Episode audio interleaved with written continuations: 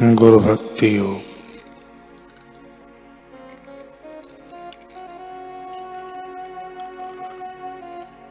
जिसके मन से तमाम अशुद्धियाँ दूर हो गई हों, ऐसे शिष्य को ही गुरु के गूढ़ रहस्यों की दीक्षा दी जाए तो उसका मन संपूर्ण स्थिरता प्राप्त कर सकेगा। और वह निर्विकल्प समाधि की अवस्था में प्रविष्ट हो सकेगा।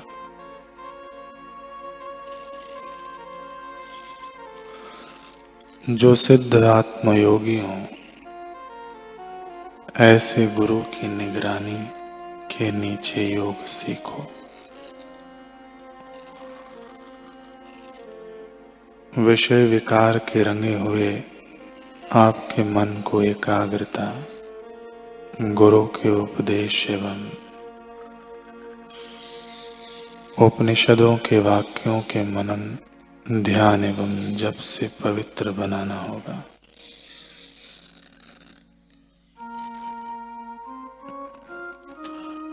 आपको मार्गदर्शन देने के लिए आत्म साक्षात्कारी गुरु होने चाहिए।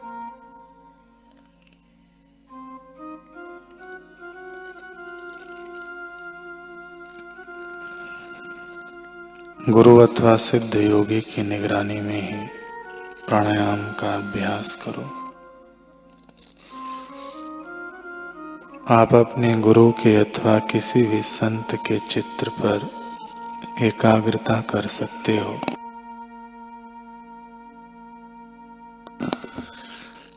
विषयों से मन को वापस खींच लो और अपने गुरु के उपदेश के मुताबिक आगे बढ़ो।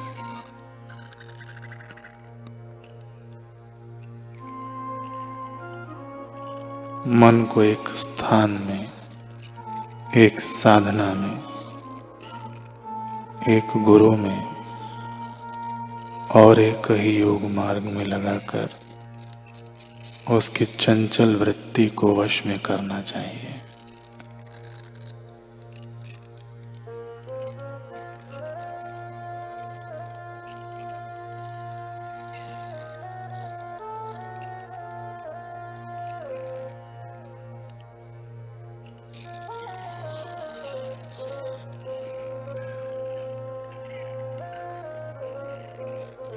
पूज्य श्री कह रहे हैं कि गुरु अपने शिष्य की सौ सौ बातें मानते हैं। सौ सौ नखरे और सौ सौ बेवकूफियाँ स्वीकार करते हैं, ताकि कभी ना कभी इसी जन्म में नहीं, इस जन्म में नहीं तो दूसरे जन्म में यह जीव पूर्णता को पाले। बाकी तो गुरु को क्या लेना है? अगर गुरु को कुछ लेना है, तभी गुरु बने हैं। तो वे सचमुच में सदगुरु ही नहीं है। सदगुरु को तो देना ही देना है। सारा संसार मिलकर भी सदगुरु की सहायता नहीं कर सकता। पर सदगुरु अकेले पूरे संसार की सहायता कर सकते हैं। मगर संसार उनको सदगुरु के रूप में समझे, माने, मार्गदर्शन ले, तब न। ऐसा तो है नहीं, इसलिए लोग बेचारे पच रहे हैं। सब एक दूसरे को नीचा दिखाकर एक दूसरे का अधिकार छीनकर सुखी होने में लगे हैं। सब के सब दुखी हैं। सब के सब पच रहे हैं। नहीं तो ईश्वर के तो खूब खूब उपहार है। जल है, तेज है, वायु है, अन्न है, फल है धरती है और इसी धरती पर ब्रह्मज्ञानी सदगुरु भी हैं। तो आनंद से जी सकते हैं मुक्त आत्मा हो सकते हैं, लेकिन राग द्वेष में, स्वार्थ में, अधिक खाने में, अधिक विकार भोगने में, सुखी होने में, मनमुक्ता में लगे गुरु आज्ञा पालन में रुचि नहीं, इसलिए ज्ञान में गति नहीं। पर जो आज्ञा पालन में रुचि रखते हैं, उनको गुरु ज्ञान, नित्य नवीन रस, नित्य नवीन प्रकाश देता है। वे जीवन मुक्त हो जाते हैं। वे परम सुख में विराजते हैं, परम आनंद में।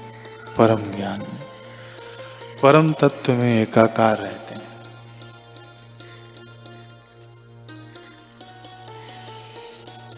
परमात्म तत्व की प्राप्ति यह बहुत ऊँची स्थिति है। मानवता के विकास की पराकाष्ठा है। जन्म के साफल्य की पराकाष्ठा है। स्वर्ग मिल गया तो कुछ नहीं मिला। स्वर्ग से बढ़कर तो धरती पर कुछ नहीं है। तत्वज्ञानी की नज़र में स्वर्ग भी कुछ नहीं है। स्वर्ग के आगे पृथ्वी का राज्य कुछ नहीं है। क्लर्क का पद प्रधानमंत्री पद के आगे छोटा है, तुच्छ है।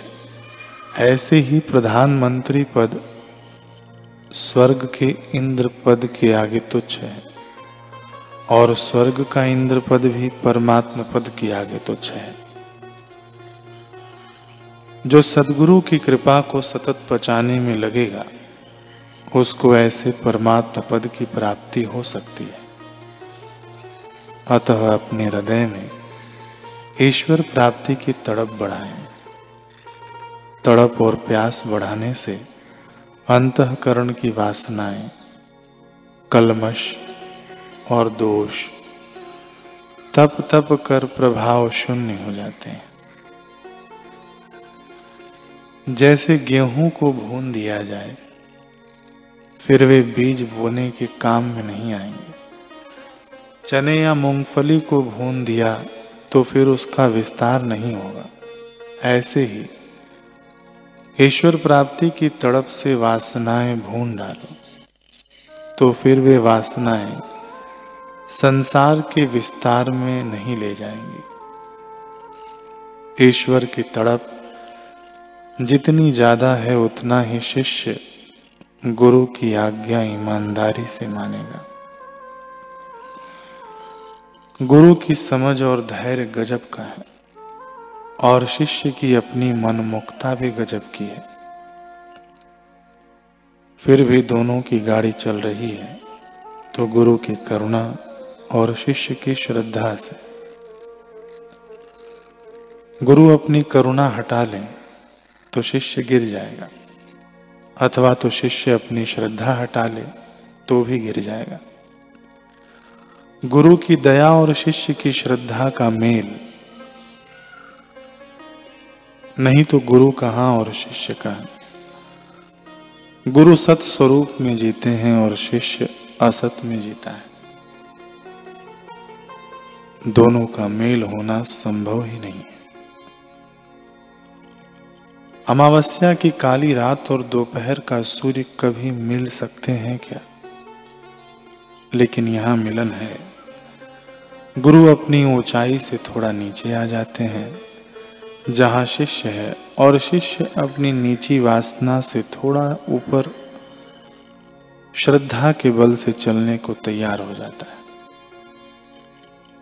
जहाँ गुरु हैं, वहाँ पहुँचने की भावना तो बनती है बेचारे की। चलो आज नहीं तो कल पहुंचेगा।